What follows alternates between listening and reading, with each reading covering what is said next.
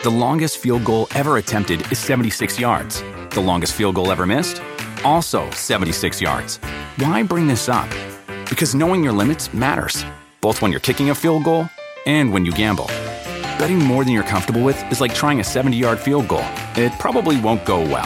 So set a limit when you gamble and stick to it. Want more helpful tips like this? Go to keepitfunohio.com for games, quizzes, and lots of ways to keep your gambling from getting out of hand.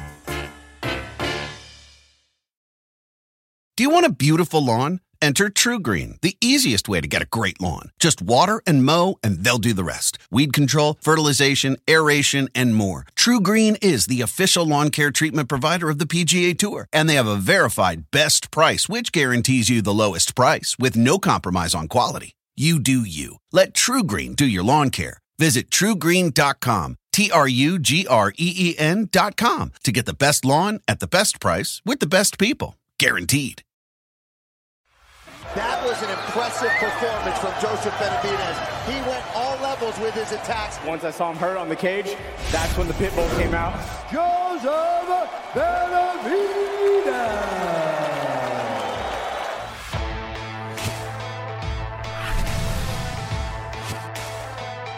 Welcome to UFC Unfiltered. Please tell me that's on video. I've never been happier. I'm made for a fucking podcast. That's dangerous. Listen to me, we're at it.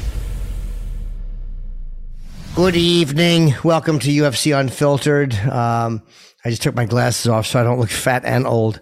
We have a good show today. My pal Dan Soder. I don't think he's been on yet. Dan's a really, really funny comic, and he's on Billions.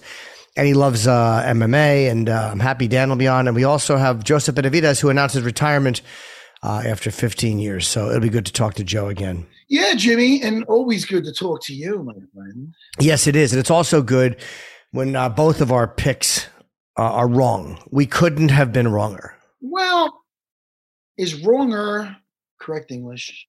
I don't know. It couldn't be a worse butchering of the English language than our picks. But why would I say anything about the English language? I barely could speak. Jimmy. Yes, sir. How tough, though, it's fucking Devin Clark. Did you see that? Crazy. Yeah. What would you do if your teeth? Would you keep fighting if your teeth were like that? No, I wouldn't, Matt. No, I wouldn't. I would go, good fight. I'm going to go home. Hey, Jimmy, a lot of other guys that fight in that cage would do the same exact thing. Yeah.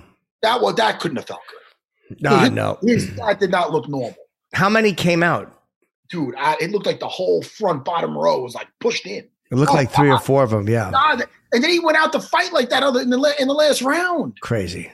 I mean, listen, but you have to give credit to Deontay Kutalama, yeah. I love his takedowns, man. Yeah. He like switched it on him. You know what I mean? He turned the tables.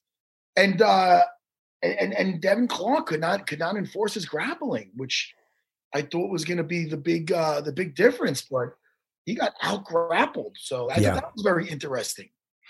He's an animal, Kutalama.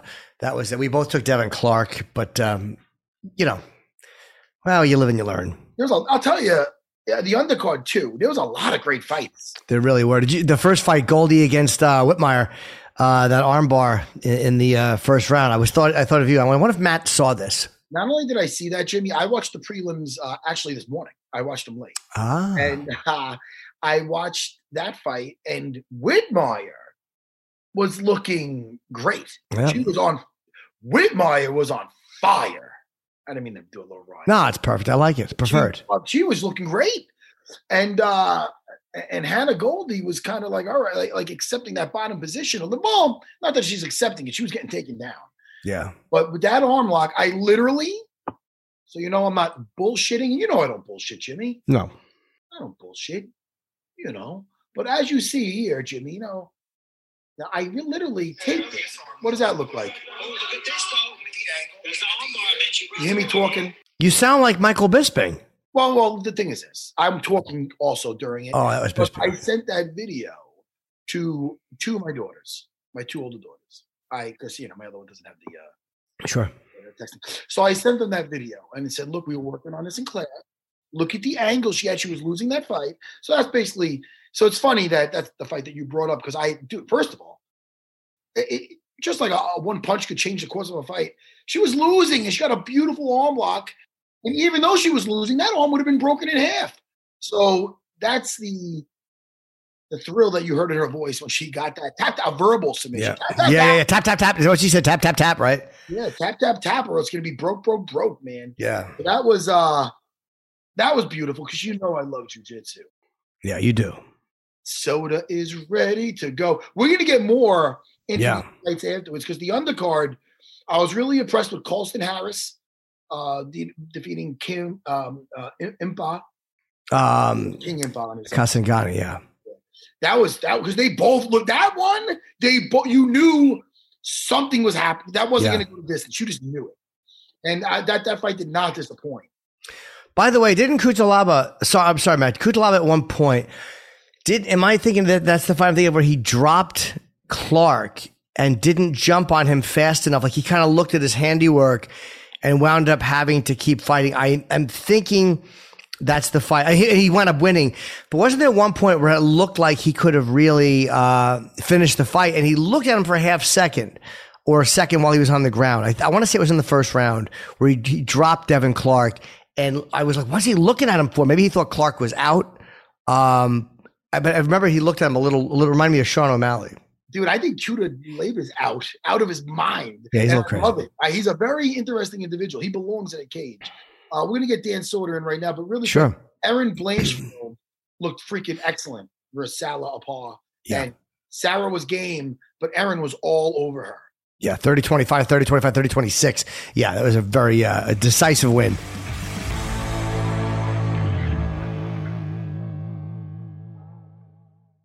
Looking for a new home, or you want to save on your current mortgage? Visit rate.com, and you could get massive savings with Guaranteed Rate, the official mortgage partner of the UFC. Rates are at historic lows, and you could land that dream home or refinance to potentially cut your current payments in about 15 minutes. Visit rate.com today to get started with Guaranteed Rate. Equal housing lender, subject to credit approval. Savings, if any, vary based on a variety of factors. Restrictions apply. Company NMLS ID number 2611. NMLS Consumer Access.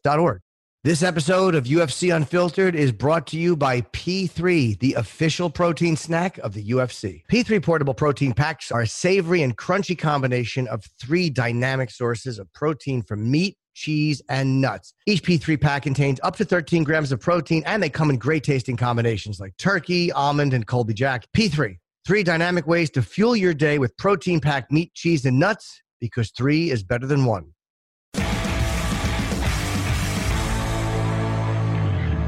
What's up, guys? How the hell are you? Hey, buddy. Did you get fights over the weekend or no? I didn't. I was working in Tempe Improv, bombing in the desert, Matt. That's what I was doing. Was it a rough weekend? Hey, nah. It was just, I started comedy in Arizona, and it's like one of those things, you know, like a bully from middle school. They always have the mental edge on you. Yeah. Arizona always has that edge where I still feel like an open micer, and I like, oh, suck. Right. Because they know. It's like doing something in front of your family. They know who you are. They know that I suck at comedy. Yeah. And the whole time I was, even if I'm killing, I'm like, you guys don't mean that. Shut up. You feel exposed. Yeah. Yeah. Yeah. Yeah. So it was one of those. Those are one of two weekends I always have a hard time with, or going back to Arizona and Colorado, because I'm from Denver and I love that club, but I like look out in the audience and you see someone from high school and you're like, oh, well, you know that I'm a loser. Yeah. How long was it weird getting your groove back? Because I know Jimmy had to get his groove back. He took a while. Jimmy's always been getting his groove back. That's Jimmy right. Stella and me both. Yeah. Jimmy goes to Jamaica and just finds a large man to get his groove back. Find my groove. I was doing shows enough that I felt like during the pandemic, I was getting up enough that I didn't completely lose my groove. But what was crazy was going back on the road, learning that I don't have that stamina anymore to do 5 hour long shows on a weekend. I was getting like manual labor tired. And that's how I knew I was at it, because I'm like, this is one of the easiest jobs ever. So and to be tired after it and go, oh, it's too much work. Dude, I'm going to Buffalo this week. And I've been doing just Friday, Saturday, but I got to do Thursday too. And I'm like, what the fuck, man? I gotta yeah, because they're like, oh, you get to like Saturday and you're like, two more, push through. You know, it's like, Matt, when you're training and you haven't trained in a while and you do something you used to do all the time with ease, And then you're like back, you're like, damn, I can't believe how much harder this is than it used to be. You can't, is it the enthusiasm? Or you have to keep your foot on the gas for somewhat, even though it's not manual labor, you have to keep the energy. There's times I go to my jiu-jitsu school, Dan, I've been teaching forever. If I'm feeling a little, I'm having one of my other guys teach it, because they'll be more, I get to teach. You need the enthusiasm, especially for like stand-up, I'd imagine. Absolutely. And what's weird is it's like little things. Like I had to take 2 flights to get to Phoenix. So for some reason, that made me more tired than just a direct flight. It's like the smallest thing since COVID. I'm like, why am I not energetic on this Thursday show? And it was like, because I landed at 9 a.m. and I've spent the whole day here in Phoenix. Yeah, I find that the connecting flight, I had one. And this is my first week back, like a month ago, and I fucking canceled the connection and just drove from Chicago to Madison. Yeah. I drove from Chicago. I'm like, I'll drive 5 hours to avoid a fucking connecting flight. Dude, I did the exact same thing with Columbus, Ohio back in March. I flew to Detroit and I actually missed my flight and had to get a rental car. But I was like, I actually kind of prefer this. Yeah. Because I don't mind sitting in a rental car for 3 hours, listening to music and talking to myself, as opposed to just running the entire terminal of Detroit's airport, sweating my ass off, getting on a plane. Why'd you miss was your original flight late, or were you just tardy? They were, we're talking about us getting back in the groove, but it's funny to watch Delta try to get back in the groove. Yeah.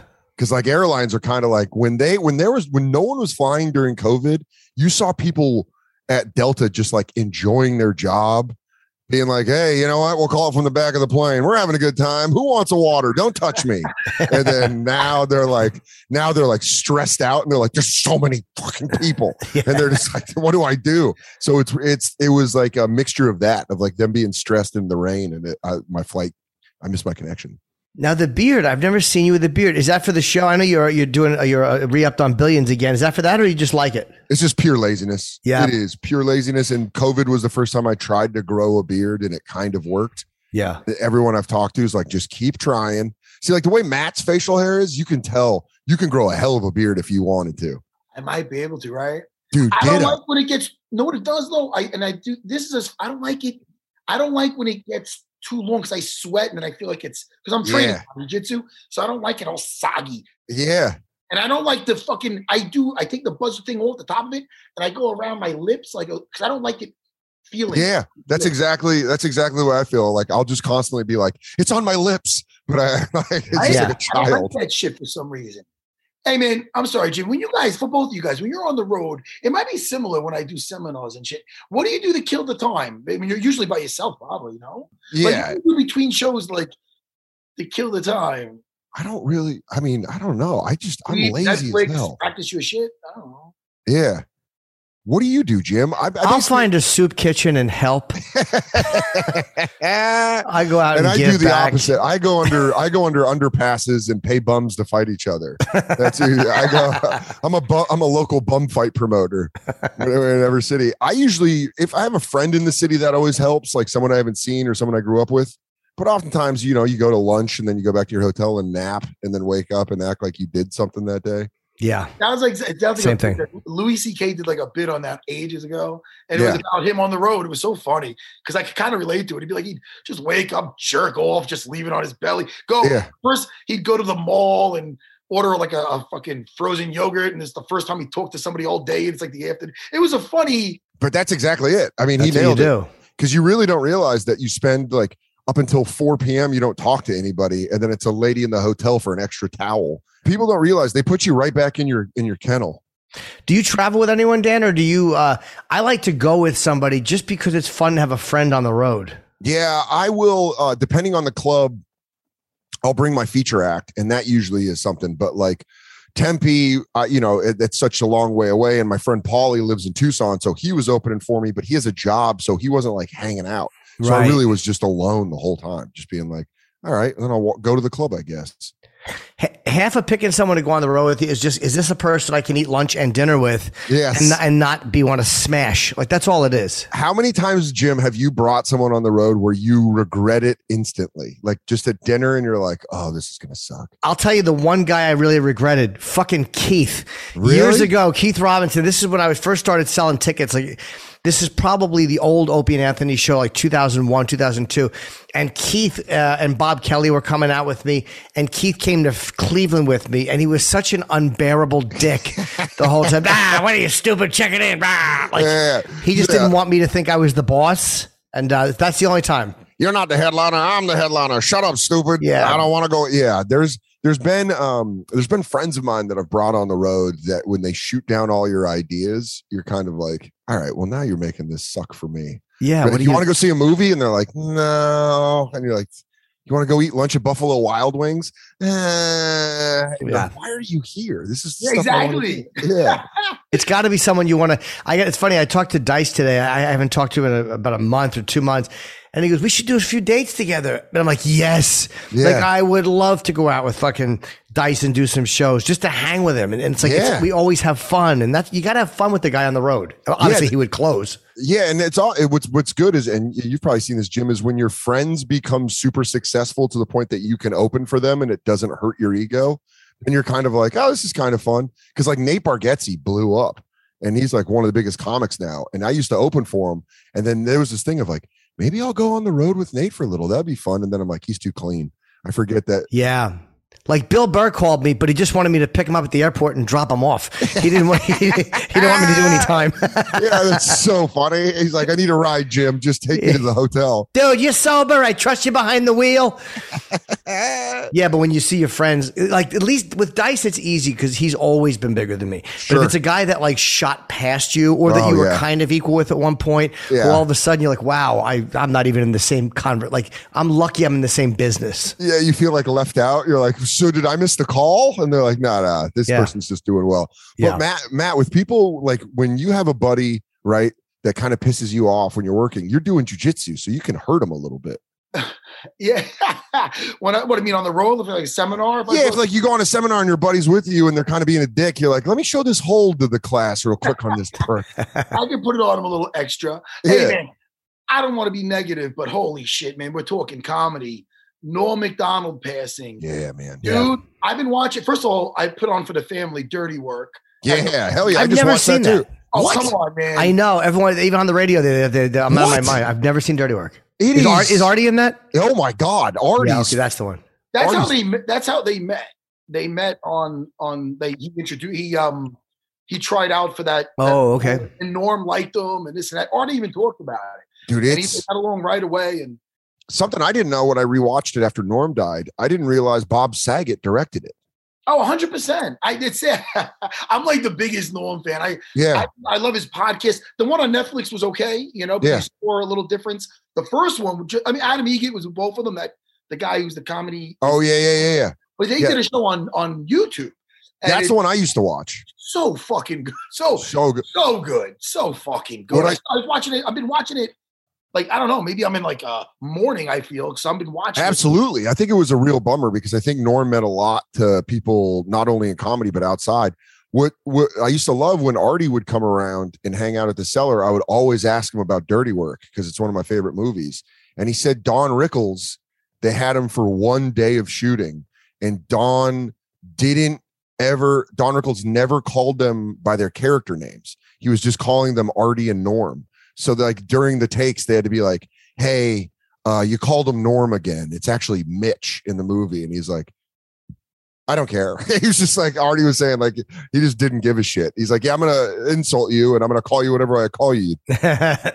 Chris, he was great in it. They had little parts in it, but he was great in it. Also, Chris Farley was great in it. Yeah, Jim, I would definitely say watch that movie because it holds up in a way of it's very Norm. It's very like the jokes are very Norm Macdonald. Is that the one we watched a scene from a movie? Is that the one with the dead hookers in the trunks? Yes. Yeah. We watched that scene on the radio show and I hadn't seen it. And if I've seen parts of it, I don't remember it. And I really laughed.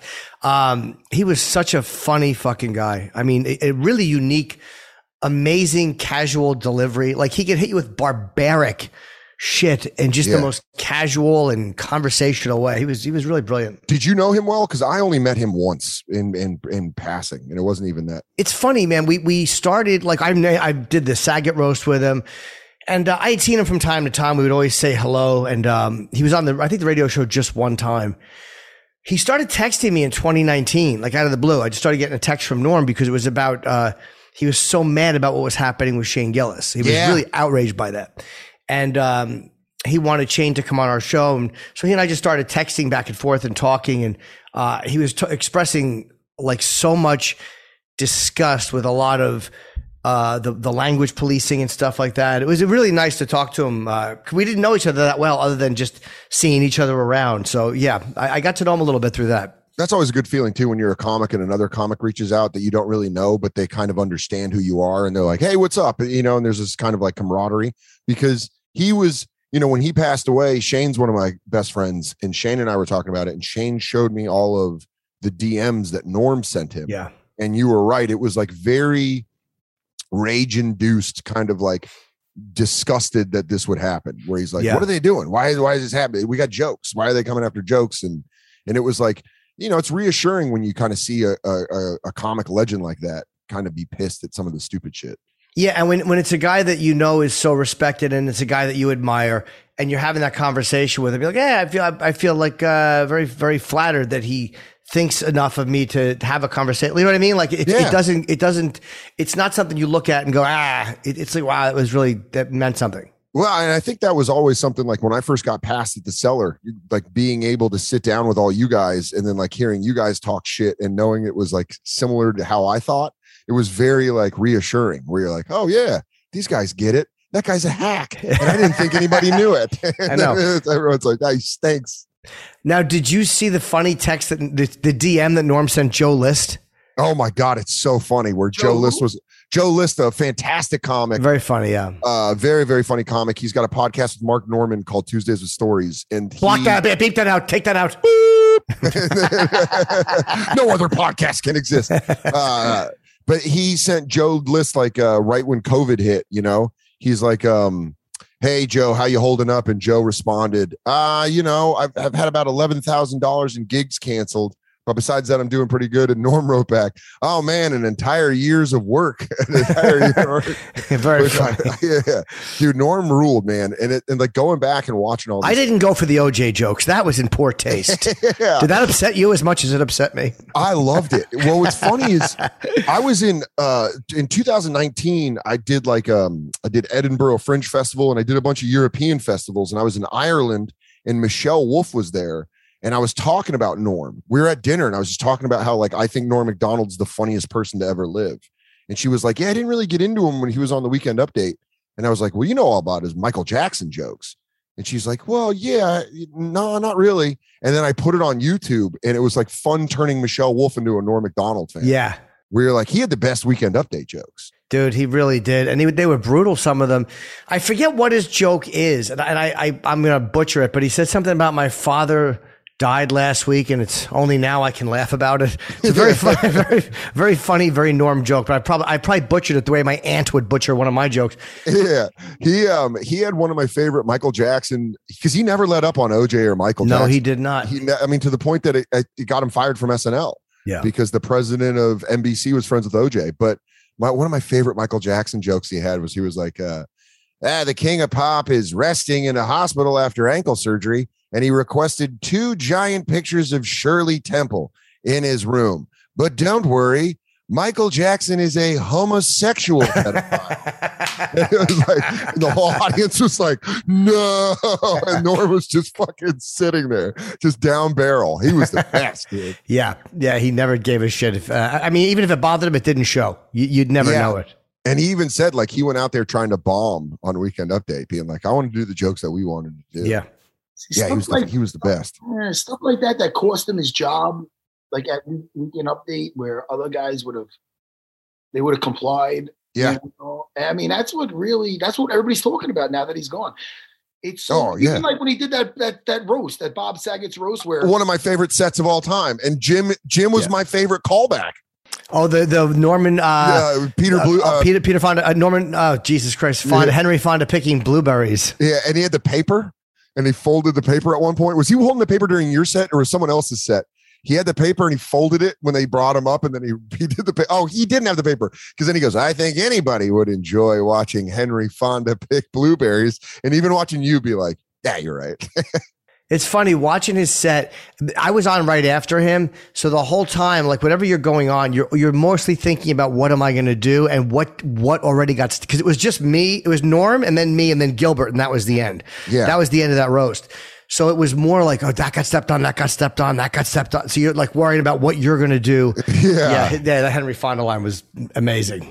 For the people at home listening, when this was at a roast, it was Bob Saget's roast, and Norm Macdonald like did all old fashioned, like out of a 1940s, like joke. Yeah. He read like old, old jokes that was so cheesy. And it after like now we all know what he was doing.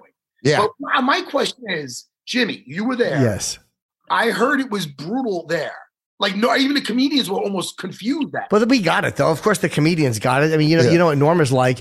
And when he says that Greg Giraldo, you know, the eyes of an eagle, this man's for the birds. I mean, you know what he's, yeah, he's very eventually, but it was brave, don't you think? Like to do something like that, because it wasn't killing. Was it killing? No, it started to do better. But with him, it was one of those things where you like he just did what he wanted to do, and he didn't. Again, you never saw him panic. Even the White House Correspondents' Dinner, like when something wasn't working, that it just felt like this is a, you can't tell how much he wanted it to get a laugh or how comfortable he was, because he just always moved forward. Like this is exactly how this is supposed to be going. Yeah. And the comics, it was fun to watch everybody like as someone that watched the roast, you saw the comics click in with like, oh, I know what Norm's doing. Norm's trying to bomb. And then he would be like, you know, Bob Saget has a furry chest. He's got Rin Tin Tin chest. And then everyone was like, what the fuck? And then you watch the comics being like, oh man, he's taking a dive. Yeah, that's not his only resemblance to Rin Tin Tin. It was that's some funny Rin Tin Tin. Yeah. It's just Norm Macdonald's bomb it. It was so funny. Then he hesitates. He goes, he's a fucking dog face. Yeah. It was fucking. No, listen, hysterical. What a great loss. And another thing, we'll get off it now, but he never told anybody he was sick. Yeah, he's sick for 10 years. That's like Black Panther. That's the one. Exactly. Yeah. I had this thing. They don't want no pity. I get a hangnail and I complain about it on the radio. And it's like he had cancer for 9 years. And also it just shows you how tough of a guy he is. He doesn't even use it to get out of stuff. You know, I would be like, oh, I can't. I got the cancer. I've actually been, I don't have cancer, but I lie about it if I'm having a bad set to try to get the crowd on my side. Just halfway through, you go, also, I want to let you know this might be my last set. I'm dying of cancer. So if you want to continue talking over there, bachelorette party, put your dick straws down and listen to a dying man. But yeah, the fact that he didn't, and who's the actor? Black Panther? Chadwick Boseman. Chadwick Boseman, yeah. Both of those guys, it's like an amazing thing for someone to have that, like that moral, I guess, fortitude to go, nope, I'm going to plow ahead and I want them only to see the work and my jokes and it's amazing. Even crazier when you think that Chadwick Boseman worked out and got in shape for a superhero movie while battling cancer. That's insane. Yeah. I mean, I put on some pandemic tits and me too. I keep pretending like, man, I wasn't feeling well. I'm tired. My apnea is nothing but excuses. Yeah, dude. I was just eating late and then I was like, I don't know, maybe I'm sick. Who knows? Yep.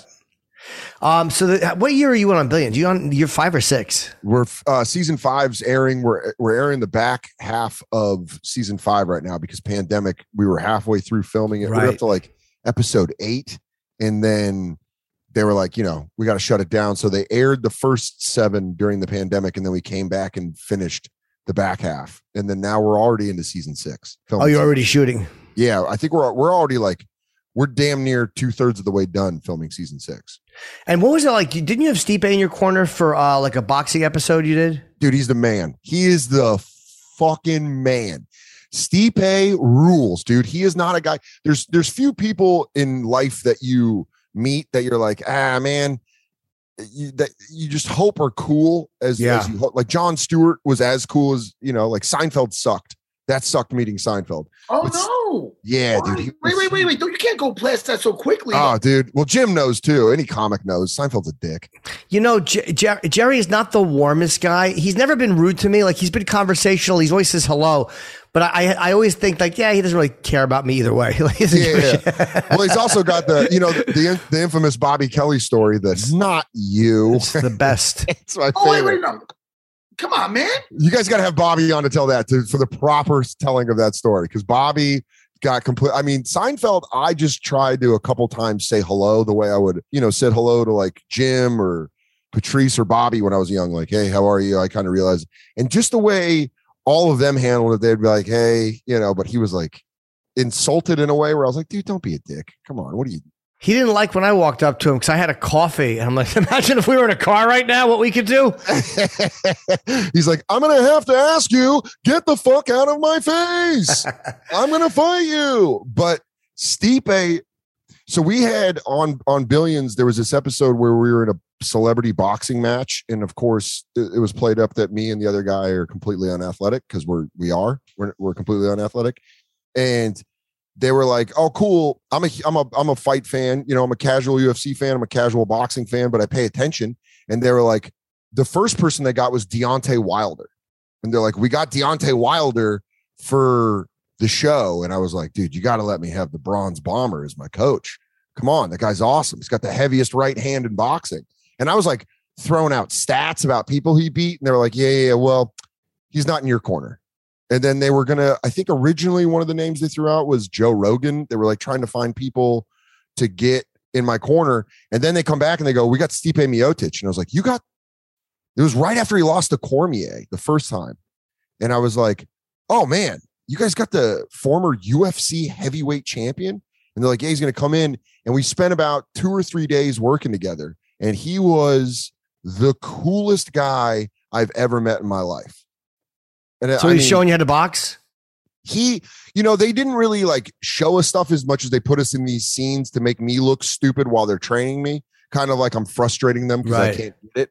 And then he really didn't show me anything. But what was cool is I just got to talk to Stipe because, you know, when you're filming shit, it takes 12, 14 hours. It's a case of hurry up and wait. But I would ask him, I'd be like, why aren't you fighting Cormier again? Like, where's your rematch? And I just got to ask him things that a UFC fan would want to ask the former heavyweight champion. And he was so nice and so patient and just like talking to me about it. And you're like, oh man, he's a throwback tough guy. You know, he's a firefighter that just like fights. And you're like, dude, you are a badass. Yeah, he really is. He does nothing but take risks. Yeah. Nothing but take risks. And the fact that he's still a firefighter because he enjoys it. Dude, I was in Cleveland a month ago and I texted him. I was like, hey, I'm in Cleveland. Come on out to a show at Hilarities. And he's like, man, I'm going to see family on Saturday, so I can't. And Friday, you know, I'm on at the firehouse. And I was like, oh yeah, I forgot. You still go battle fucking fires, dude. Yeah, he really is a fucking maniac. Like, you don't need to do that. He must love doing it just to keep himself, you know, grounded or whatever, or maybe he just likes the adrenaline. Yeah. Well, I mean, Matt, you've been a champion, and how much does that like pull you away from your like? Do you feel like once you win a championship, it's hard to kind of go back to being the person you were, or do you try to stay connected with that? Because I feel like once you're the champ, you're like, I'm the fucking champ, dude. Nah, I was never that guy. Yeah, I upset the champ. You know, I was a champ for a fucking 6 months, and then I was not the champ. Yeah, fuck that. You were the champ, dude. I know, you know, then I lost the rematch. But nah, you listen. I think you become more of who you are. So if you're a fucking, just like you guys, you're a popular guy, Dan, and especially in certain circles, that comedy's like fighting incense, where some certain circles, people are like, oh my God, Dan Soder. Otherwise, some other people are like, oh, who's this guy? Same thing with fighting. There's people that come up to me and somewhere, and they'd be like, oh shit, it's fucking Joe Rogan. I go, close enough. And then, you know, they don't, so, you know, you don't let it get to your head. Yeah. You're like, oh wow, people have know.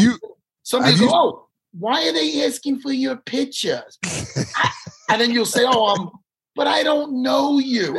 I don't know you. You're in the traffic. I don't know what to tell people when they say shit like that to me. You know, that's so funny because comics, what we get is like, oh, are you gonna try to be on SNL?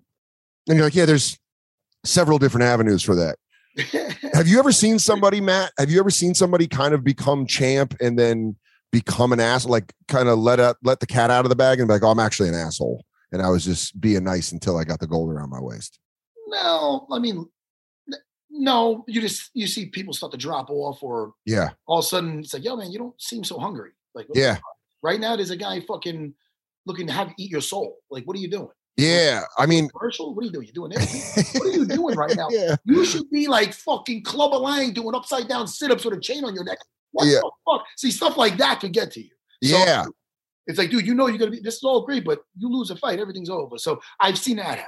I will tell you, as a UFC fan, I've been talking about this a lot with my friends. I'm very excited for heavyweight John Jones. If it happens, I mean, I would love to see it happens, but I don't know what he's waiting for. I mean, maybe he's just trying to get, he said it's been harder than he anticipated, but I mean, him against Francis would be nice. Him against Cyril Gane would be an amazing fight because they both move so well. Yeah. I saw a picture of him. He like posted a picture and I was like, damn, he's a big boy now. Yeah. He's gotten tall, bigger. Long, and now he's just like, kind of got fat face. Even grappling wise, man. I mean, how many guys put DC down?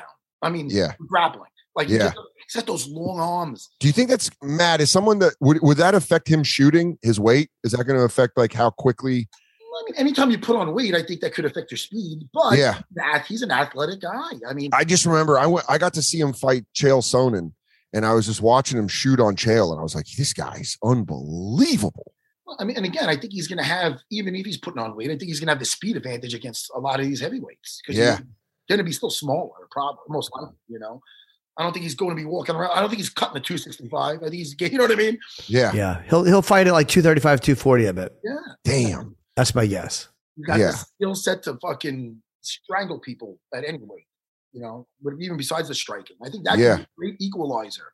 Like he fights Francis, I see rear naked choke happening. That's kind of I'm telling you, Troy, I see a submission by Jones is what I envision, but it's possible. Yeah. Although Stipe tried to, when Stipe couldn't take him down, when he came in a little bit lighter, that's when you knew Stipe was in trouble. He shot for that takedown and Francis kind of splayed his legs back because he'd been working on the wrestling and the defense for takedowns. You're like, yeah, that's a rough night. He didn't take him down. Doesn't mean he can't take him down. I mean, absolutely. Yeah, shot, of course. One shot and then he hit him and he got a little thumb.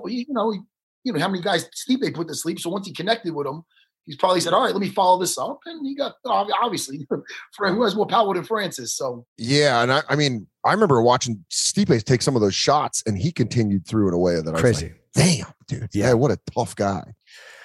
Yeah. Even in the first fight, he took a lot of Francis's shots and he got wobbled, but he wound up, you know, it won a decision, which was the most amazing fight ever. The fact that he took Francis to a decision and beat him 50-45. I mean, you know, I think it was 50-45. It was a dominant win. What do you guys think about the rematch this weekend with Nick Diaz versus Robbie Lawler, man? It's like 17 years later. Or it's crazy.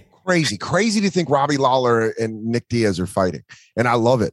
I love the Nick Diaz army, and I'm just excited to I'm excited to see him fight again. I've been waiting for him to come back. And so it's definitely a pay-per-view that I'm very excited to see. And we keep hearing it's going to happen. It's going to happen. They keep teasing it and it just wouldn't happen. I mean, yes, 17 fucking years. Wow. Wow. That's insane. It's going to be fucking sick. I can't wait. I'm a huge, you know, I love both guys, but I'm a Diaz. I'm on Diaz. Yeah. I'm a Diaz fan, dude.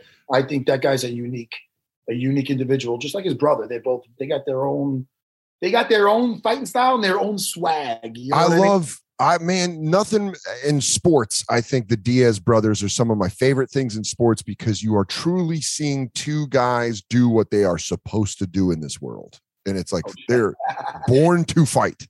They're from Stockton. They're from a place that fights. They're from because, you know, my family's from the Bay Area. And then anybody from the Bay Area knows Stockton. They're like, yeah, you don't mess around with Stockton.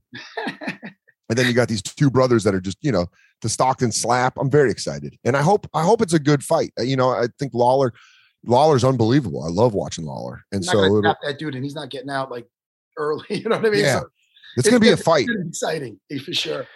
Dan, we got to wrap up because we got Joseph Benavidez waiting in the waiting room, but you're a great comic and a great stand-up. Where are you performing? Let's plug Dan's stuff properly. You can go to DanSoder.com. I'm going to be at Moon Tower. Then I'm going to be at the Orlando Improv, the Milwaukee Improv, and American Comedy Company in San Diego. DanSoder.com for tickets. Listen to The Bonfire on SiriusXM Monday through Thursday.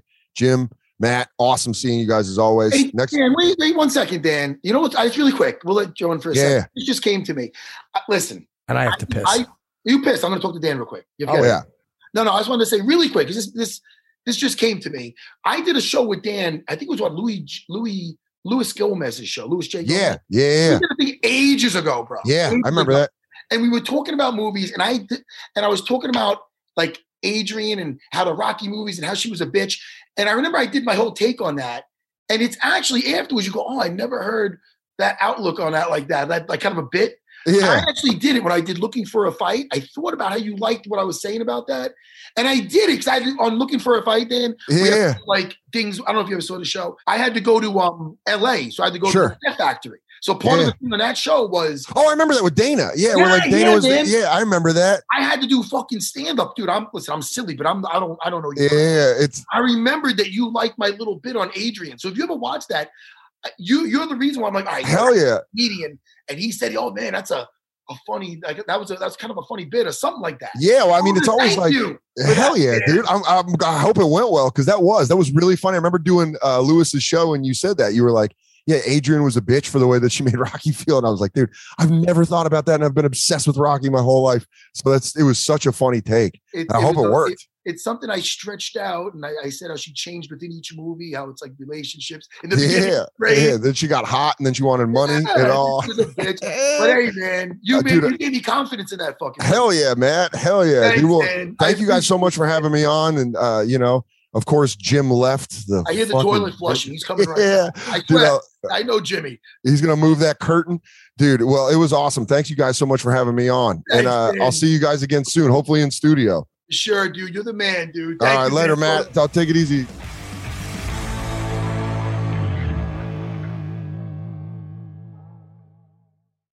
UFC Unfiltered is brought to you by Neds, the official wagering partner of the UFC in Australia. Aussie fight fans, keep an eye out for this weekend's UFC pay-per-view event as Neds offers a split decision return. This means if you place a head-to-head bet on any main card fight and your pick loses by split decision, Neds will pay you out as a winner. Plus, you can pump up your odds with a UFC multi simply by combining your favorite markets across all fights on the card. The action doesn't stop with UFC. Neds has everything you need to take it to the Neds level, regardless of what you bet on. For those sports punters, Neds Same Game Multi is now available on more sports than ever before. And for the racing fanatics, Neds Blended is available on all three racing codes. Blended lets you pick multiple runners to win in the same race at special blended odds. It's never been easier for you to be paid out as a winner. Look, whatever you bet on, take it to the Neds level. UFC markets exclude South Australian residents. Split decision return eligible on first $250 staked. Minimum blended odds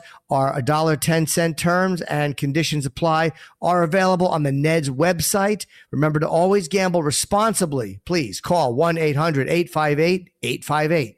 The longest field goal ever attempted is 76 yards. The longest field goal ever missed? Also 76 yards. Why bring this up? Because knowing your limits matters, both when you're kicking a field goal and when you gamble. Betting more than you're comfortable with is like trying a 70-yard field goal. It probably won't go well. So set a limit when you gamble and stick to it. Want more helpful tips like this? Go to keepitfunohio.com for games, quizzes, and lots of ways to keep your gambling from getting out of hand.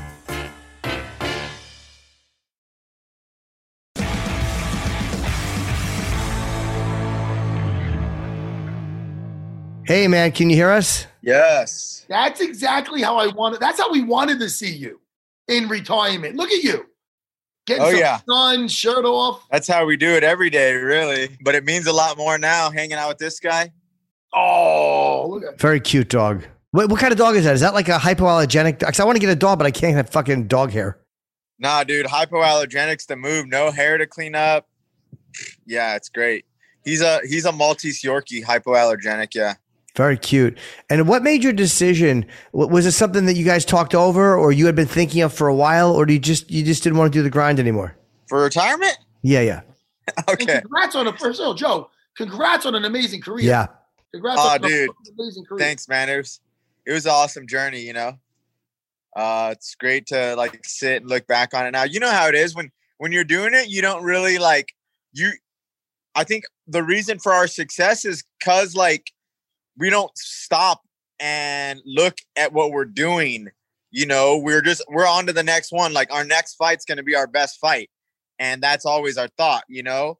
So you know, that's why I think I had the longevity and it was great. But now to sit back and relax and, you know, like I was never great at taking the praise, but seeing like the praise and the compliments come in and like, it feels really good. And it's something like I can definitely be very proud of, you know, so it's excellent, man. It's a good time. And now that you're retired, is what is it? What do you want to do from this point on? Is it going to be hard for you to be like, you know, like if I'm not doing stand up, it's kind of hard for me to be around it. Or because is it something you want to stick around, or do you want to take a break from MMA for a while, like being in the daily around it all the time? Yeah, well, in my mind, it's kind of like, so like even before MMA, like I lived another life, and it's like I've already had two lives, so I'm just like, you know, maybe I'll make it three and just like have nothing to do with MMA and just turn into this whole other whatever it may be. And that's what I want to do from the beginning. Like I actually never wanted to announce my retirement. But the way things work with USADA and making it official, like people find out about it, you know, especially when you're in the rankings and stuff. But yeah, that was kind of my idea. But now without it, you know, it's like I want to be involved in the sport and not in such a like internal way you would think of like most people maybe doing it. Like, I feel like, you know, you become an expert on these things for 15 years. The easiest thing to do is like, well, let's go talk about it, or let's go coach it, you know, let's go run seminars or something. And, you know, that's not something I want to do. And that's kind of at the beginning was like, I should just go do something else. But maybe I can do something else in the sport, like just anything to help the sport. So like even like PR, like I'm interested in like production of content and like stuff like that. Anything to, you know, really build layers to the fight game though, you know, like you guys do with the podcast, like something different. Like it's not internally like, hey, I'm a fighter. Now I'm an analyst or a coach. Like, you know, just something I can build from the inside. I even like the outfitting, like department I want to like help with. So I want to help out and definitely be around it. You know, you want your mind to work on something other than winning this fight strategy, whether that's coaching. You want to exercise your mind a little bit differently than you have been, which has been so geared towards strategizing and fighting and winning in 5 rounds or whatever it is. Yeah, exactly. I know you and Megan still doing the podcast. No, we're not doing it.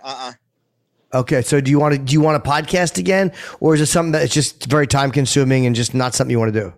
I don't know. I have a few ideas for some that I could do. Like the thing with me, if anybody knows me, like I just like to talk about shit that I like and like force that on people. You know what I mean? Like whatever it may be. So, yeah, I have a few podcast ideas that I could maybe do. So I don't know. We'll see how it goes. It's also weird, too, because the pandemic had us all in such a weird skeleton routine that anything creative or outside you did was okay to do. But now that shit is getting busy again for everyone, it's kind of hard to schedule that extra stuff because we all have other stuff to do. Yeah, so I don't know. I'm taking a lot of time, you know. I guess answering your first question too, I forgot.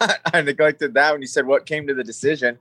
Me and Matt started talking, but I've actually known I was gonna be retired, like kind of since my last fight. I probably knew I wouldn't fight again. Once again with the announcement, I didn't really like want to announce it, just because to me it's like, well, everyone announces their retirement and you know has this and, you know, has a video or, you know, makes a post or whatever. I was like, why can't I just like not fight anymore? And then just now I do something else. I'm not fighting anymore. And, you know, but like I said, with the way the UFC works, you kind of have to do things officially. People are going to find out about it. And then at the end of the day, you know, they're like, you don't get to fight for 15 years at your level and not have people care. I'm just like, all right, that's nice. Cause that's something I didn't want. I didn't want all the attention and praise and all this coming. So I actually wanted to be this week when so much was going on with the big fight, but it happened last week. And like I said, like I've actually, that's been the most meaningful part to me, actually. The part I kind of was like, oh no, like people are going to, you know, say this and that. And I'm going to get like, that's actually been the most meaningful part right when the stories and stuff started pouring in, got like emotional. And I didn't think I would, because I was like past, like, hey, like I'm just going to leave this in the back. But it was an emotional thing, man. Yeah. A little choked up. Oh yeah. Yeah. Hey man, I think as you get older too, you're going to be getting more and more emotional, Joe. Yeah. Jimmy cries at commercials. It happens. I don't want to watch a movie or listen to music, like, unless it's going to make me cry. I'm like, will this make me cry? Like, I'm not into it then. All right. What's a movie that got you that you didn't think would get you, or that you were surprised got you? Dude, there's not even surprises. Like, I actually just cry on like happy things. Like a lot of happy things like make me cry. It doesn't have to be like the most devastating, like, movies. You know what I mean?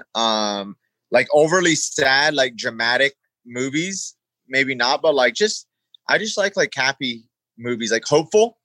Yeah. Like make me cry. You know what I mean? Like to see somebody like, you know, down and then like get that glimmer of hope, like that's like a big theme for me in like a lot of the movies and stuff. You know what got me like a little bit, I wasn't blubbering, I was a little choked up, was yesterday I watched a documentary on the Danbury Trashers. It's on Netflix. They were a hockey team. I don't give a shit about hockey. Yeah. It's such an interesting story about how the mob infiltrated this, like, they're below the NHL. It's the UHL. And again, I don't know anything about this hockey league, but it's a fascinating documentary. But some of the camaraderie, some of the guys build, at times that will get me like, oh, I didn't expect that, you know, just a little bit. It's nice. Oh yeah. It's nice when it comes out of nowhere. Now, are you embarrassed to do it? Like if I'm with a girl, I mean, any girl I date knows I'm a fucking blubbering fool. Now, are you embarrassed to do that in front of your wife, or is she just used to it at this point? I know she's used to it. She understands. She hates it. My wife, she actually like hates emotion for being the girl. Like she just wants to listen to like fun music and like watch fun movies with no feelings. And anytime like I want to watch something with feelings, she's like, okay. And you know, she can usually get through it, but like she's not like a feelings person. She avoids that. And I think the reason is like her life is pretty serious, like in a way, you know, not like dramatic, but like she always has to be on and serious and everything. She's like, look, everything's serious enough. Like I take my job, my life, like I work hard, like right. When I'm done, like I want to like sit down and like watch stupid shit. So like she actually got me a lot into respecting like reality TV because her reasoning was like, look, when like life is like so stressful and everything like ours is and serious and dramatic, it's like, don't you just want to sit there and like watch something like mindless where like you're glad your life isn't those people, I guess, kind of.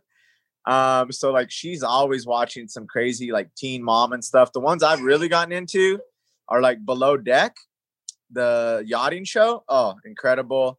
I've watched Vanderpumps. What other ones do I like? Well, you don't mind 90 Day Fiance. Yeah. I don't mind 90 Day, but like, I like that one too. Below Deck is my one. Like, I love that show. Oh, Below Deck? Below Deck is basically it follows like a luxury yacht, like charter season. So it follows like the yacht all in this small space, you know, 6 strangers. So it's always, they're wild. They work hard, you know, they play hard. So there's like 5 or 6. So there's always drama between like the girls, the guys. It's like always like a very incestual crew because they're locked in a boat and they're just horny kids, you know? And then the other thing is like the yacht, the people that go on a yacht and want to be on TV is a whole nother story. So they deal with these crazy guests. But the thing for me is like, there's beautiful destinations and all that sort of stuff. So it kind of like checks all these little boxes. It's really fun. Below Deck, it's great. Like a travel show and some drama. Yeah. Oh, a lot of drama. Yeah. It's like the real world, like traveling. It's good. My wife watches like the 90 Day Fiance, and then watches the people that are watching the show. I hate pillow talk. I don't like that one because they just make dumb comments. Her shoes are too long. Ugh. Megan watches all that too. The people watching the show of Below Deck and 90 Day Fiance. It's hilarious. Yeah, pillow talk. I get the appeal now, though. Like, before I'd be like, oh, that is like, you know what I mean? Like, so lowbrow, like trash. But now I'm like, there is a place for it, like in anyone's life, you know, especially, you know, living a whatever kind of life and consuming so much of this. It's like, it's nice to just have that reprieve from anything serious.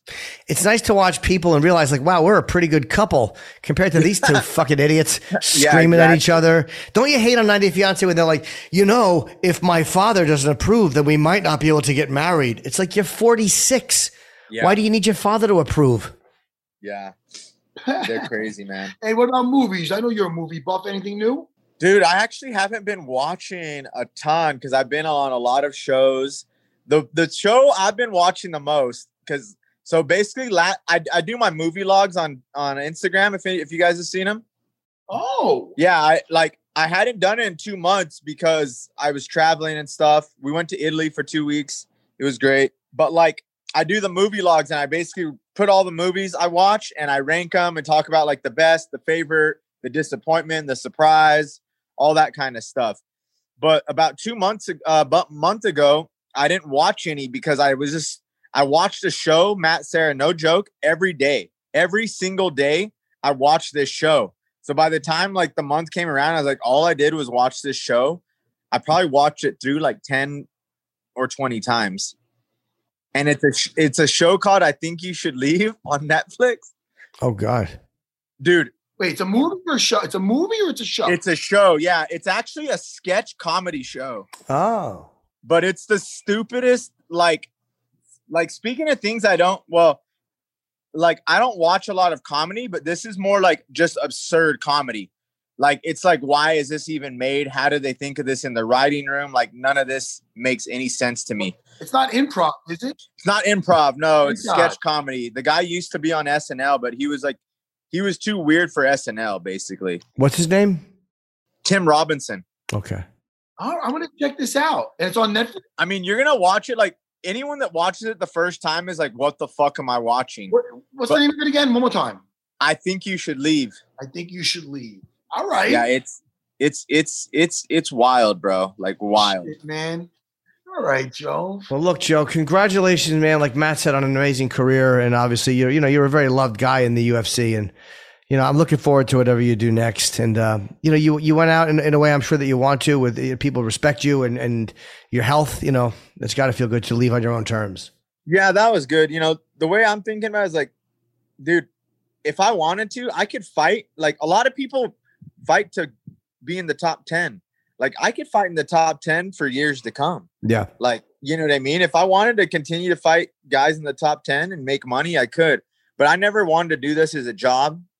You know, I wanted to do it to be the best. When that didn't happen, you know, it'd be like, well, it's a job if I'm fighting guys in the top 10, especially this next batch of guys in the top 10 are guys that used to watch me with their dads in high school. And, you know, the group ahead of that are guys I coach on The Ultimate Fighter. So like, the fun part was just kind of taken out of it. And it's like, yeah, I could find the top 10. Like, this could be my job, but like, I don't want that to be, I'd rather move on and do something that I'm going to be super into. Yeah, just something else you want to do. Yeah. Yeah. Shit, Joe. Well, listen, man, you know, we love you. Anytime you want to come on and bullshit about anything you do. Yeah, talk movies or whatever. Let's do it. Love you guys, man. Appreciate you guys having me on. All right, buddy. Good talking to you. And again, congratulations. Well, that was great. Thank you to, we have to wrap up because Matt and I have to do this live thing. So that's Wednesday. I'm going to be on. Before talking about the other fights, let's just touch more base on what happened over the weekend. You know what I'm saying? Oh, yeah. We gave the proper dues to the people that were. Okay. Yeah. You know, sure. Not everybody. You know, we didn't get to all the fights, and I want to give some props. All right. Well, we'll see you guys on Wednesday, and we'll talk more about everything. And thank you to Joseph Benavidez and my pal Dan Soder. And Matt, I'll see you soon. Hey, Jimmy, you're on Cameo. I'm on Cameo too, Matt Sarah. That's right. Jim Norton. Yeah, we'll go check me out in Buffalo this weekend if you want. Ooh, bye, everyone. Yeah, bye.